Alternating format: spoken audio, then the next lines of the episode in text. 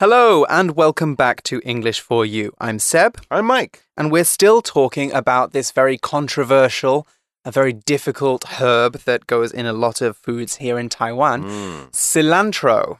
Right. Which absolutely. I actually thought cilantro was a kind of Mexican food for a long time. Because, Really? Yeah. I think. It, well, is it used in Mexican cooking? I think it is a little I think bit. it, I think it is, but it's because we don't call it cilantro in the UK. Ah. So I, I always called it coriander. Coriander, I didn't know what oh. cilantro you was. thought taco, nacho, cilantro.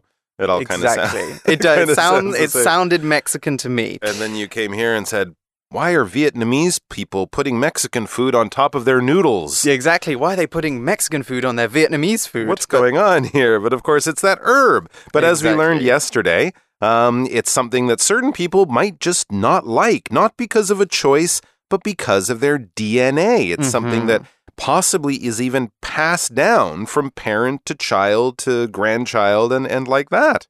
Exactly, exactly. It is Huh. something hereditary. So right. Hereditary just means that your parents had it or your grandparents Mm. had it, and now you have it Like because the- you share the same genes. Like the color of your eyes or how tall you are or things like that. Exactly, exactly. So hating cilantro is hereditary, but we also talked about um, how you can change that.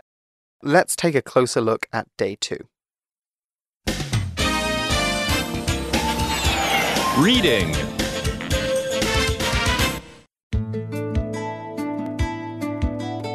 Love or hate cilantro? It's all in your genes. Cilantro isn't the only food whose taste is influenced by our genes.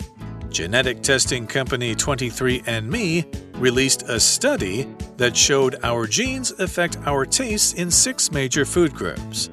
The foods we're raised to eat have some influence too. However, our genes make us more likely to pick certain foods over others. One example is with fat. A study from the University of Cambridge showed some people's genetics make them prefer fatty foods. This was likely a big advantage when food was scarce. People who stored more fat in their bodies had a better chance of survival. But today, when we can get all varieties of food, problems in this gene can lead to obesity. Understanding people's genetic likings for foods could help us considerably. We might be able to give people better guidance on their diet by knowing the foods they tend to want. This can help people stay in good health more easily. In the future, who knows what else this knowledge could help us do? Okay, so the first line of our second day article is cilantro isn't the only food whose taste is influenced by our genes. Right, so other foods are, their taste is also influenced by our genes. Interesting. Of course, Mhm. when we say by our genes, there we mean by our DNA, by the way Mhm. our bodies are made at a very basic chemical level. And let's find out the science and the research behind this idea. It says genetic testing company 23andMe released a study that showed our genes affect our tastes in six major food groups. That is Mm. absolutely fascinating. I have to admit, a lot of this talk and articles about genes and genetic research, I always get a bit confused by this. But Mhm. I think this company, 23andMe, they're one of several companies that you can send in your DNA, maybe, you know, to send them uh, some some cells from your mouth or something. They test it and they kind of tell you, you know, where you're from, the the story of your family going back thousands of years, but they can learn so much other stuff from this kind of uh, data, from this these kinds of experiments, including um, how much you, your grandparents, your great great great grandparents might have either loved or hated six major food groups. That's Mhm. absolutely incredible. Yeah, it's an incredible study. So if you don't like onions, blame your grandma. exactly, kind of. exactly. the next time that you're feeling fussy at the dinner table, you can just blame It's grandpa's fault. Exactly. Mm. He hates this, so I hate it. Anyway, we're talking about a genetic testing company. And genetic is just really the adjective form of the word we studied yesterday, gene. So a gene, we're not talking about the jeans that you wear on blue your legs. jeans. No, no, no. we're not talking about blue no. jeans. We're talking about pieces of DNA that affect how you look, um, how you grow up, um, your mental and physical condition. So these are things that your parents have passed on to you. So this is what makes um, what makes cilantro hating a hereditary thing. So a genetic testing company is just a company that tests genes. Okay, so it studies genes and it tries to find out new information about our DNA. And this ending of the word genetic, TIC, is actually found in a lot of other adjectives. Um, when we another now other adjectives that come from nouns. So, for example, we could talk about the words drama, you know, as in acting in plays, Mm. and dramatic, somebody who's uh, very expressive and gets very angry and very upset and um, you know shows their emotions a lot. Mm. That that person looks like they're in a play, so they are dramatic. Anyway, the next sentence of the article is the foods we're raised to eat have some influence too. Right. You mentioned earlier, Mike, Mm. that um, that cilantro is normally grown in eastern climates, right? Right, sure, in Asia, places in like that. Asia, and Yep. it's used a lot in Asia, but not a lot in Europe, where people often hate it. Mhm. hmm Absolutely. And yeah, the foods that you were raised on as a kid are probably foods you, you enjoy still later on in life. And if you travel, maybe you'll discover new foods. I know, for example, people here don't eat as much cheese Mm. as people in the West. And some people here might even look at it and go, oh, it's just bad milk. Why do you like that stuff? Mhm. Um, in the same way, foreigners might come here and say, oh, pig blood cake or tofu or chicken feet. Those are strange things for people to eat in the West. So, of Mhm. course, the things we learn from our parents, the foods we eat, are a big, important influence. However, the article continues our genes make us more likely to pick certain foods over others. It's not just about how you were raised, it's about how you were made at a very Mm. basic genetic level. Mm-hmm. Yes, and the article says one example is with fat. Right. So we're Hmm. talking about fat as a noun here. We're talking about the uh, the fatty bits of food. So you know when you get a piece of bacon and it has that white stuff Uh-huh. on the outside, that's fat. That's Mm. that's keeping the pig warm. That's that part of the animal. or that rich Mhm. flavor of ice cream or butter or something like that that sort of coats your tongue. That's also kind of the the fattiness fat. that some people Mhm. would enjoy more than others, for sure. Uh, next, we read a study from the University of Cambridge, of course, famous university in the UK, showed some people's genetics make them prefer fatty foods. Well, this is great. So next time you're just filling your face with French fries and your parents are saying, "What are you doing?" You can say, "I can't stop, mom. It's my genetics. Mhm, It's just the way I was made." hmm It's just Mm. me. Interesting. And so there is a reason for this. This was likely a big advantage when food was scarce. Right. So Ah. a long time ago, when we didn't have farms, we didn't have supermarkets, we didn't have refrigerators, Mhm. we had to go out and hunt and look for food. True, like nev- the, the way that certain animals get fat before the winter. Exactly. So you never knew when your fat. next meal was going to be. And so Yeah. you needed to store energy. And that would be an advantage of eating fat is you could keep those calories for longer. I So see. advantage is a noun and an advantage is a strength or a positive outcome of something. So when the article talks about the advantages of preferring fatty foods, it's talking about the reasons that preferring fatty foods might be good. So in the past, you know, it would help you survive the long winters, and that's an advantage. But of course, now, if you're eating a lot of fatty foods, that can give you lots of problems. You can get heart problems, you can put on a lot of weight, um, and those are disadvantages. Disadvantages are bad outcomes or bad things that happen because of our actions. Okay? So, our example sentence for advantage is Benny has an advantage over all of the other basketball players in his high school. He's one he's 205 centimeters tall. I was about to say 105. That would make him very, very short. That's definitely advantage, Yes. being Mhm. 205 centimeters tall. Okay, and we've also got this word scarce. Now, I Hmm. talked about food being scarce, and scarcity is an adjective which means not much of, or there isn't much around. So, when we say something is scarce, we're saying that it is rare, not common, or hard to find. You'll remember that yesterday we talked about the word seldom, not frequent or rare. So, scarce is kind of like the adjective form of seldom. So, for example, a famine is a time when food is very scarce, when there's not enough food for everyone to eat, and, you know, people start to starve. That is a famine. And an example sentence for scarce could be when COVID 19 first hit Taiwan, medical masks and toilet paper were scarce for weeks. Mm, oh, for yes, a I few remember. weeks, yeah. Yes, I remember uh, at the time it was very difficult to buy um, face masks, Mm. 口罩, because there weren't any in the stores. They were scarce. Exactly. Mm-hmm. And of course, when we use scarce, we're often kind of talking about things that are easy to find at some certain times or in some places, but for some reason they are now hard to find or hard to find in some places. So, yeah, back in the old days, you didn't know when you were going to be getting a good meal with lots of fat. Of course, people, you know, didn't have stores where they can buy food all the Mhm. time. They they lived outside. They, you know, they didn't sit down at desks to do their work. They were running around hunting.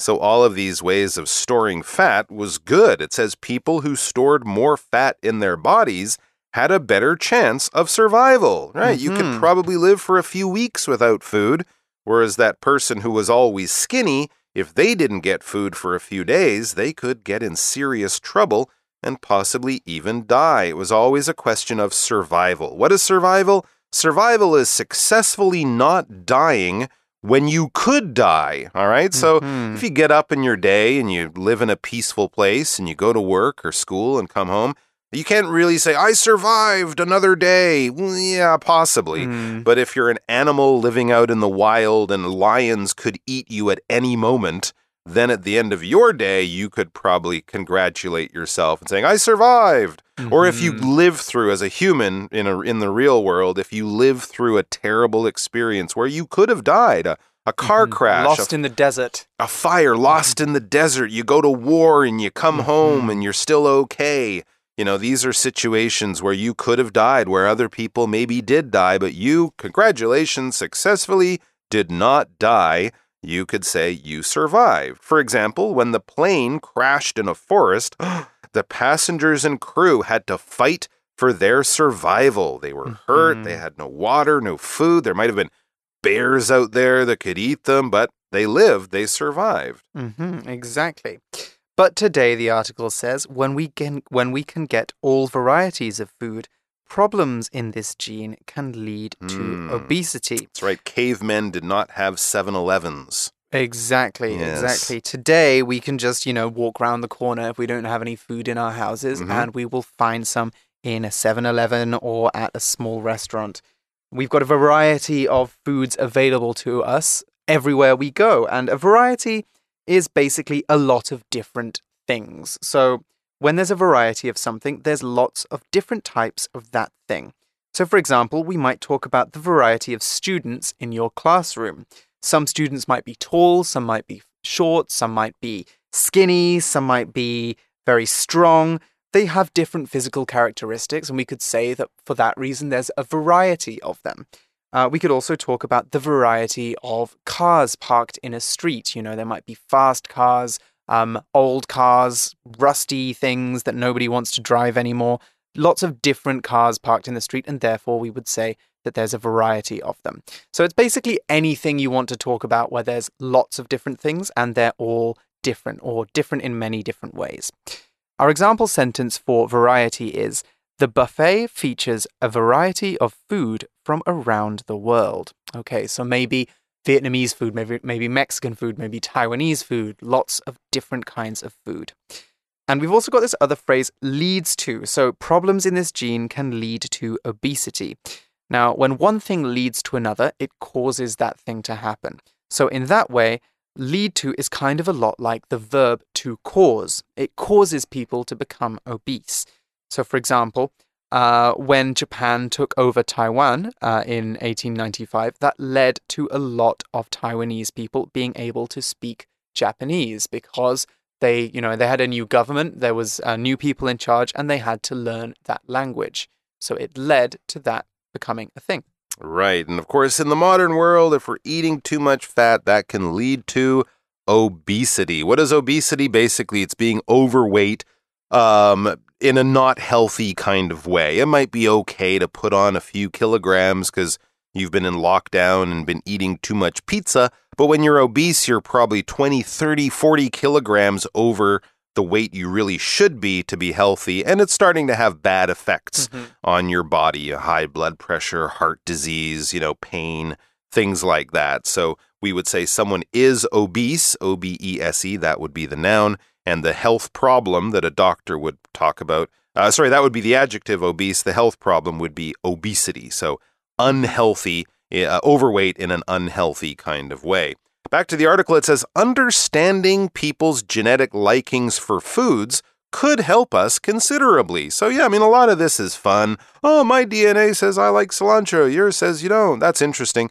But there is actually some real science that people can do with this research and with these discoveries. One thing could be explaining people's genetic likings for food. Mm-hmm. Uh, what is a liking? Well, basically, if you like something, we could say you have a liking for that thing. Mm-hmm. Something you enjoy eating or doing, a hobby, a pastime whatever it is, if we're talking about it in more of a noun form, instead of saying, I like playing computer games after school, I have a liking for playing computer games mm-hmm. after school, something like that. And also, we had that word considerably. This science can help us considerably, a lot, in a big way. That's what we're talking about when we use that word considerably. For example, this computer mouse is considerably more expensive than that one. I wonder why. We could mm-hmm. totally replace that word um, and just say this computer bi- mouse is a lot more expensive than that one. Same mm-hmm. idea. Exactly, exactly. So the next sentence says, We might be able to give people better guidance on their diet by knowing the foods they tend to want. Oh, that's a good point. Right. Yes, that's very good. If we if we understand the way people eat and the the cravings they have, mm. the likings they have, then it's easy or easier to help them improve their diet. Very so interesting. It's saying that we should know about what they tend to want to mm. eat, right, hmm. Mike? Yeah, I guess so. Mm-hmm. I mean, I guess if someone is very overweight and they're trying to lose weight, and the doctor says, Well, eat these healthy foods, and the person says, I don't like those healthy foods.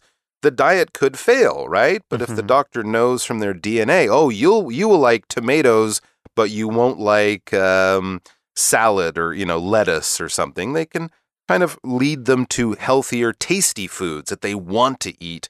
And of course, that would be great for them. Um, so, doctors can show us foods that we tend to want. When we tend to do something, this is what you usually do. You mm. more commonly, more frequently, it might be part of your normal daily routine. It doesn't mean you do it all the time. It means you frequently do this. To use a word we saw earlier, this is sort of your natural way of doing things. But once in a while, you change things up a little bit. Mm-hmm. For example, Debbie tends to get tired every day around 3 in the afternoon. But for example, if she had a coffee after lunch, she might not. But normally, on a normal day, she tends to get tired at this time. So the article says this can help people stay in good health more easily. Yeah, absolutely. Wouldn't we all like to know the healthy foods that we also find delicious? Because mm-hmm, exactly. it would be very much easier to stay on a healthy diet and avoid those fatty foods if you know the healthy foods that mm-hmm. your brain mm-hmm. loves to eat. Exactly. It seems that it seems that they've got a lot of advantages out of studying cilantro and the effects that um, our genes can have on the way that we eat. And the article finishes by saying, in the future, who knows what else this knowledge could help us do? Mm. Right, there's a lot we don't understand about our bodies and our genes and the way we want to eat. So we should continue to keep studying nutrition and keep studying our eating habits. And then we can find out, you know, why people become obese and why people get overweight or, or other uh, diet problems that people develop. So there's a lot of encouraging um, ideas in this article. All right, let's finish by looking at our For You chat question for today. For You chat. Okay, so our For You chat question for this afternoon is How might someone's home environment affect which foods they like? Wow, that's a mm. really good question. And I would it say is. there's many ways that a person's home environment would affect the food that they like. I feel quite lucky. My parents um, often ate good, healthy, home cooked food. Um, you know, I, I enjoy junk food, but I don't actually don't eat it that often. And I think part of that comes from just the fact that my mom made delicious food for us at home. I wasn't much of a cook until a few years ago, but now I enjoy cooking and I enjoy making my own food. So I think a lot of those good habits have just come from your parents.